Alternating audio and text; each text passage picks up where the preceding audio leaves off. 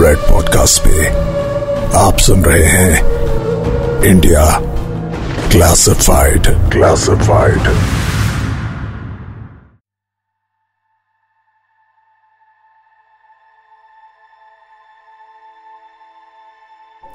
क्या कोई ऐसी दुनिया भी है जहाँ दीवारें नहीं हैं? क्या कोई ऐसी दुनिया है जहाँ रोड्स पर गाड़ी नहीं? प्लेन्स चलते हैं। क्या कोई ऐसी दुनिया है जहाँ उम्र कभी नहीं बढ़ती? क्या कोई ऐसी जगह है जहाँ समय विपरीत दिशा में चलता है? ऐसे सवाल अक्सर हमारे जहन में आते हैं। ये सवाल क्यूरोसिटी से जन्म लेते हैं। यानी हमारी जिज्ञासा इसे जन्म देती है। जी नहीं, ऐसी कोई दुनिया नहीं है। लेकिन शायद ऐसी दुनिया है और हमें जानकारी नहीं है।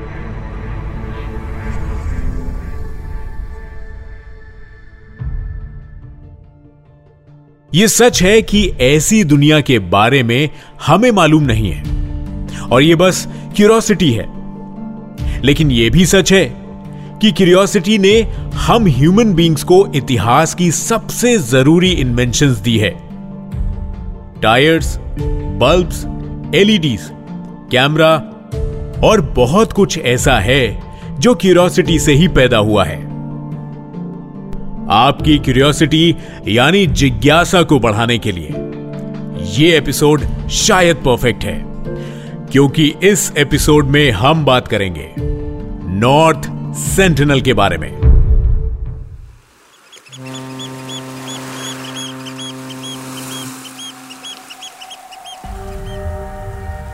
इंडिया के पास एक आइलैंड, जिस पर किसी भी इंडियन को जाना पूरी तरह से मना है। देखा जाए तो यहाँ के लोग इंडियंस हैं। लेकिन आज तक उन्होंने इंडिया का नाम भी शायद नहीं सुना होगा। खुद इंडियन नेवी को यहाँ जाने के लिए स्पेशल परमिशन लेनी पड़ती है और ज़्यादातर यह परमिशन रिजेक्ट होती है। इस जगह के बारे में लोगों को चेतावनी दी जाती है, क्योंकि यहाँ एंटर करने के लिए हाई लेवल कॉशन की ज़रूरत होती है। सुना है कि यहाँ के लोगों को मोबाइल फोन्स और इंटरनेट तो दूर। घोड़े और हाथी क्या होते हैं यह भी नहीं पता है। इस इलाके के 9 किलोमीटर के रेडियस में जाने पर भी पाबंदी लगी है। खुद भारत सरकार भी यहाँ नहीं जाती। कोशिश बहुतों ने की, लेकिन कहा जाता है, जिसने कोशिश की वो या तो लौटा ही नहीं, या फिर बचा ही नहीं।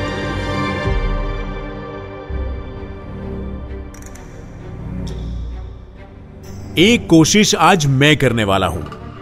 आपको इस नॉर्थ सेंटिनल आइलैंड के बारे में वो सब बताऊँगा, जो कुछ मुझे मालूम हुआ है। तो क्या आप तैयार हैं?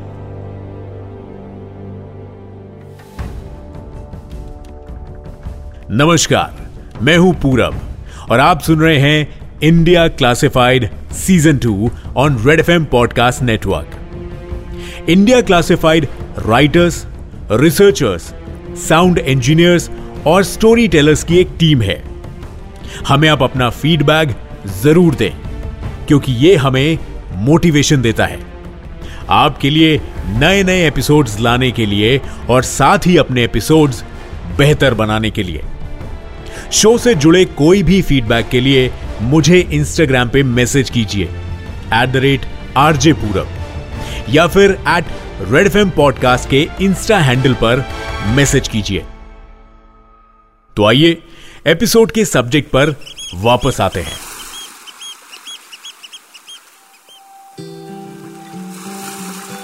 अंडमान एंड निकोबार पाँच आइलैंड का एक समूह है। जिसमें सिर्फ़ सैतीस पर ही आबादी है। वाटर स्पोर्ट्स और सीनिक व्यूज़ के लिए यह जगह काफ़ी मशहूर है। वहीं अंडमान एंड निकोबार की राजधानी पोर्ट ब्लेयर से 40 किलोमीटर दूर है नॉर्थ सेंटिनल आइलैंड। 60 किलोमीटर में फैले नॉर्थ सेंटिनल पर कोई डायनासोर या खतरनाक जानवर नहीं रहते। कहा जाता है कि यहाँ इंसानों का एक ऐसा समूह रहता है, जो साठ हज़ार सालों से आइसोलेटेड है। इसका मतलब यह हुआ कि ये लोग महाभारत युद्ध से भी लगभग पचपन हज़ार साल पहले से यहाँ पर रह रहे हैं। इन लोगों को किसी का, इनकी दुनिया में दखल अंदाजी करना बिल्कुल पसंद नहीं है। ना कोई इनकी भाषा जानता है और ना ही सरकार इनके पास किसी को जाने देती है। यह तक कह पाना मुश्किल है कि इन लोगों को आग जलाना भी आता है या नहीं। सेंटेनलीज आज भी भालों और तीरों से ही अपनी रक्षा करते हैं। बीते सालों में पहले ब्रिटिश और फिर भारत सरकार ने नॉर्थ सेंटिनल आइलैंड को कई बार इंडियन मेनलैंड से जोड़ने की कोशिश की। लेकिन हर बार सेंटेनलीज ने सरकार के अधिकारियों पर हमला किया और उन्हें वहाँ से भगा दिया। उसके बाद सरकार ने 1956 में नॉर्थ सेंटिनल के तीन किलोमीटर के रेडियस में जाने पर पूरी तरह से बैन लगा दिया। इसे बाद में बढ़ा के नौ किलोमीटर कर दिया गया। ऐसा करने के पीछे कारण यह बताया गया कि सेंटिनल ट्राइब दुनिया की सबसे पुरानी ट्राइब है और हमें इसे बचा के रखना चाहिए। अगर वो किसी से मिलना नहीं चाहते तो उनकी दुनिया में किसी भी तरह की दखलंदाजी नहीं होनी चाहिए। 2011 के सेंसस के हिसाब से सेंटेनलीज की संख्या 15 से लेकर 400 तक हो सकती है। यह भी कहा जाता है कि सेंटेनलीज सिर्फ़ कच्चे शिकार और नारियल पानी पर ज़िंदा रहते हैं। साठ हज़ार सालों से आइसोलेटेड होने की वजह से उनकी बॉडी का इम्यून सिस्टम इतना ज़्यादा वीक है कि अगर सिर्फ़ खांसी और जुखाम जैसी बीमारी भी इस आइलैंड तक पहुँच जाए तो ये पूरे सेंटेनलीज की जनसंख्या को खत्म कर सकती है। क्यूरोसिटी थी या जाने क्या? लेकिन 1880 में ब्रिटिश सरकार के एक navy officer, Maurice Vidal Portman ने नॉर्थ सेंटिनल में घुसने की कोशिश की और सफल भी हुए। वहाँ घुस के उन्होंने वहाँ के छह लोगों को किडनैप कर लिया था। और उन्हें मेनलैंड पर ले आए थे। लेकिन ज़मीन पे आने के कुछ घंटों के अंदर ही उनमें से दो की मौत हो गई और बाकी के चार बीमार पड़ गए। और मॉरिस डर की वजह से उन चारों को कुछ गिफ्ट्स देकर वापस आइलैंड पर ही छोड़ाए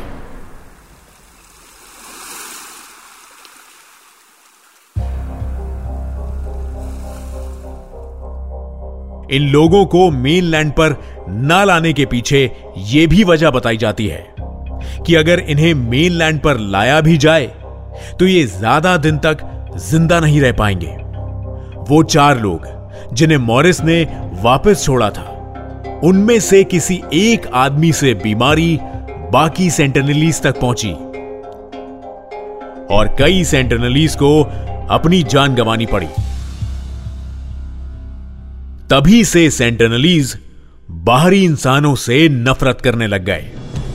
साल 2006 में भी सेंटेनलीज ने दो फिशरमैन की जान ले ली थी और जब सरकार का हेलीकॉप्टर उनकी बॉडीज रिकवर करने पहुँचा तो वहाँ उस पर तीरों की बौछार शुरू हो गई और वो वहाँ लैंड नहीं कर पाए। लेकिन उन्होंने इतना ज़रूर देख लिया था कि नीचे दो कब्रें हैं। जिसके अंदर उन दोनों मछुआरों की डेड बॉडीज रखी है।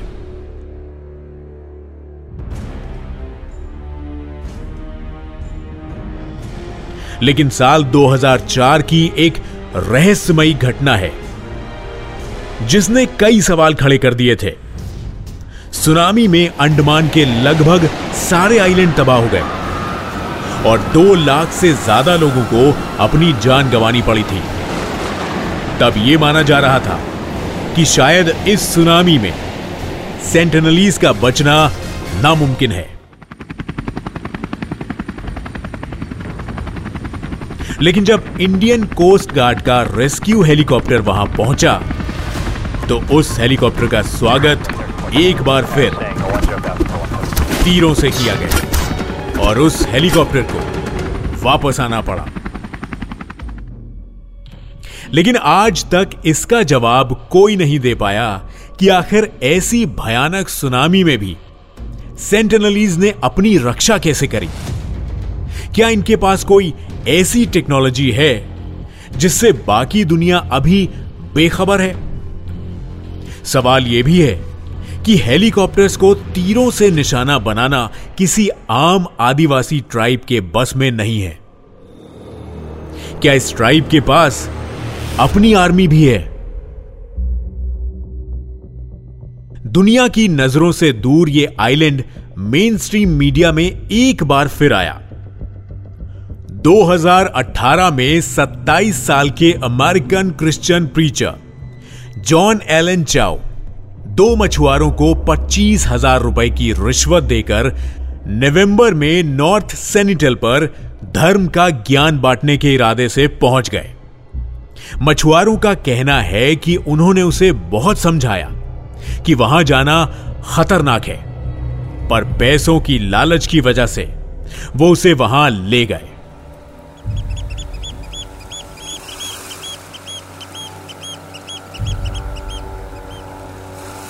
और आइलैंड से 500 मीटर दूर जॉन पानी में कूद गए और कहा कि तुम अब वापस जाओ।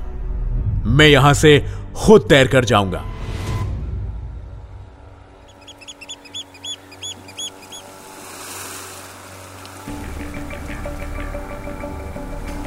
जब वो मछुआरे अगले दिन जॉन को देखने पहुँचे तो जॉन आइलैंड पर ही थे, पर उसके शरीर पर कई जगह चोट के निशान थे। दोनों मछुआरों ने उसे वापस चलने को कहा, लेकिन जॉन ने उन्हें अपने परिवार के लिए तेरह पन्नों की एक चिट्ठी दी और वहाँ से वापस जाने को कहा। जॉन ने उस खत में क्या लिखा था? यह हम आपसे शेयर करना चाहेंगे। पूरी इंफॉर्मेशन तो मौजूद नहीं है, लेकिन उसका कुछ हिस्सा, या कि एक छोटा सा सारांश मैं आपको सुनाता हूँ। पता नहीं ये लोग क्यों मुझ पर इतना चिल्ला रहे हैं। आज एक दस साल के बच्चे ने मुझ पर तीर से हमला किया और मैं घायल हुआ हूँ। आप ये मत सोचना कि मैं बेवकूफ़ हूँ। इन लोगों तक धर्म का ज्ञान पहुंचाना बहुत ज़रूरी है। और अगर मैं यहाँ मारा जाऊँ तो आप इन लोगों को माफ़ कर देना। मैं आपसे दूसरी दुनिया में मिलूँगा।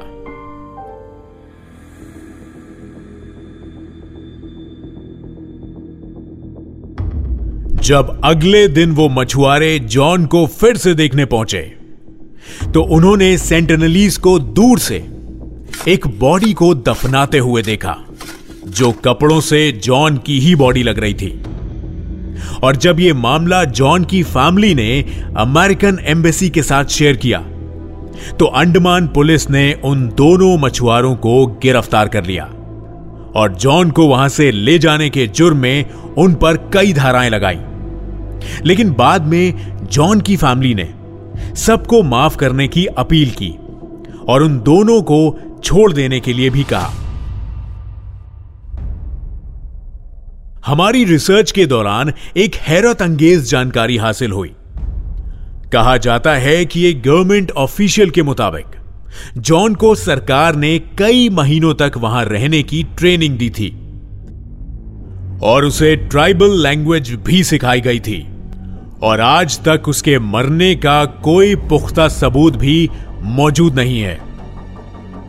हो सकता है कि यह सिर्फ़ एक अफवाह हो, या हो सकता है कि जॉन आज भी सेंटनलीज के साथ रह रहे हों। एक highly reputed foreign journalism institution की रिपोर्ट में भी यह कहा गया। कि जॉन को उस आइलैंड के जाने से पहले तेरह किस्म की वैक्सीनेशन दी गई थी, ताकि वो कोई भी बीमारी सेंटनलीज तक ना लेकर जाए। क्या जॉन की फैमिली ने मछुआरों को इसलिए माफ़ कर दिया? क्योंकि वो जानते हैं कि जॉन सही सलामत है, और वो सरकार के किसी खुफिया मिशन को अंजाम देने की कोशिश में है। सवाल कई हैं। 2004 की सुनामी से सेंटेनलीज कैसे बच गए? क्या किसी ने खुफिया तरीके से उनकी मदद करी? जो ये तक नहीं जानते कि आग कैसे जलाई जाती है, वो ज़िंदा कैसे है? क्या उन्हें सरकारी महकमों से खाना पानी सप्लाई होता है? और जॉन, क्या वो भी सरकार का ही कोई अधिकारी था?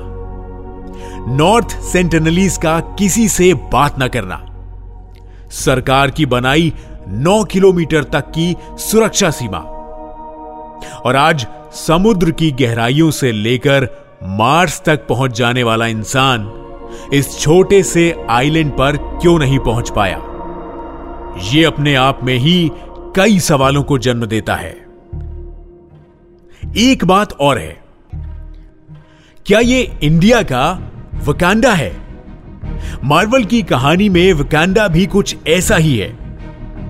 दुनिया से अलग ढलग आत्मनिर्भर, टेक्नोलॉजी एडवांस्ड।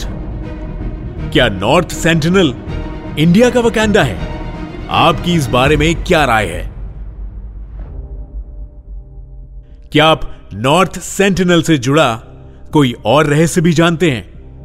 अगर हाँ तो आप कांटेक्ट कर सकते हैं। हमारे Instagram handle at Red FM podcast पर। और शो से रिलेटेड कोई भी फीडबैक देने के लिए आप मुझे कांटेक्ट कर सकते हैं। मेरे insta handle at the rate RJ Purab पर।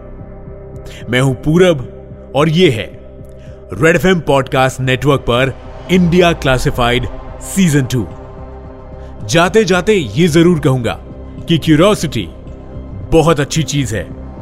इसे जगाए रखिए। एल्बर्ट आइंस्टाइन ने भी यही कहा है अपना ख्याल रखिए take care and I be back next time नमस्कार You are listening to India Classified, written by Ayan Gaba and Dhruv Law. Audio designed by Ayush Mehra. Send your feedback and suggestions right to us at podcast.in.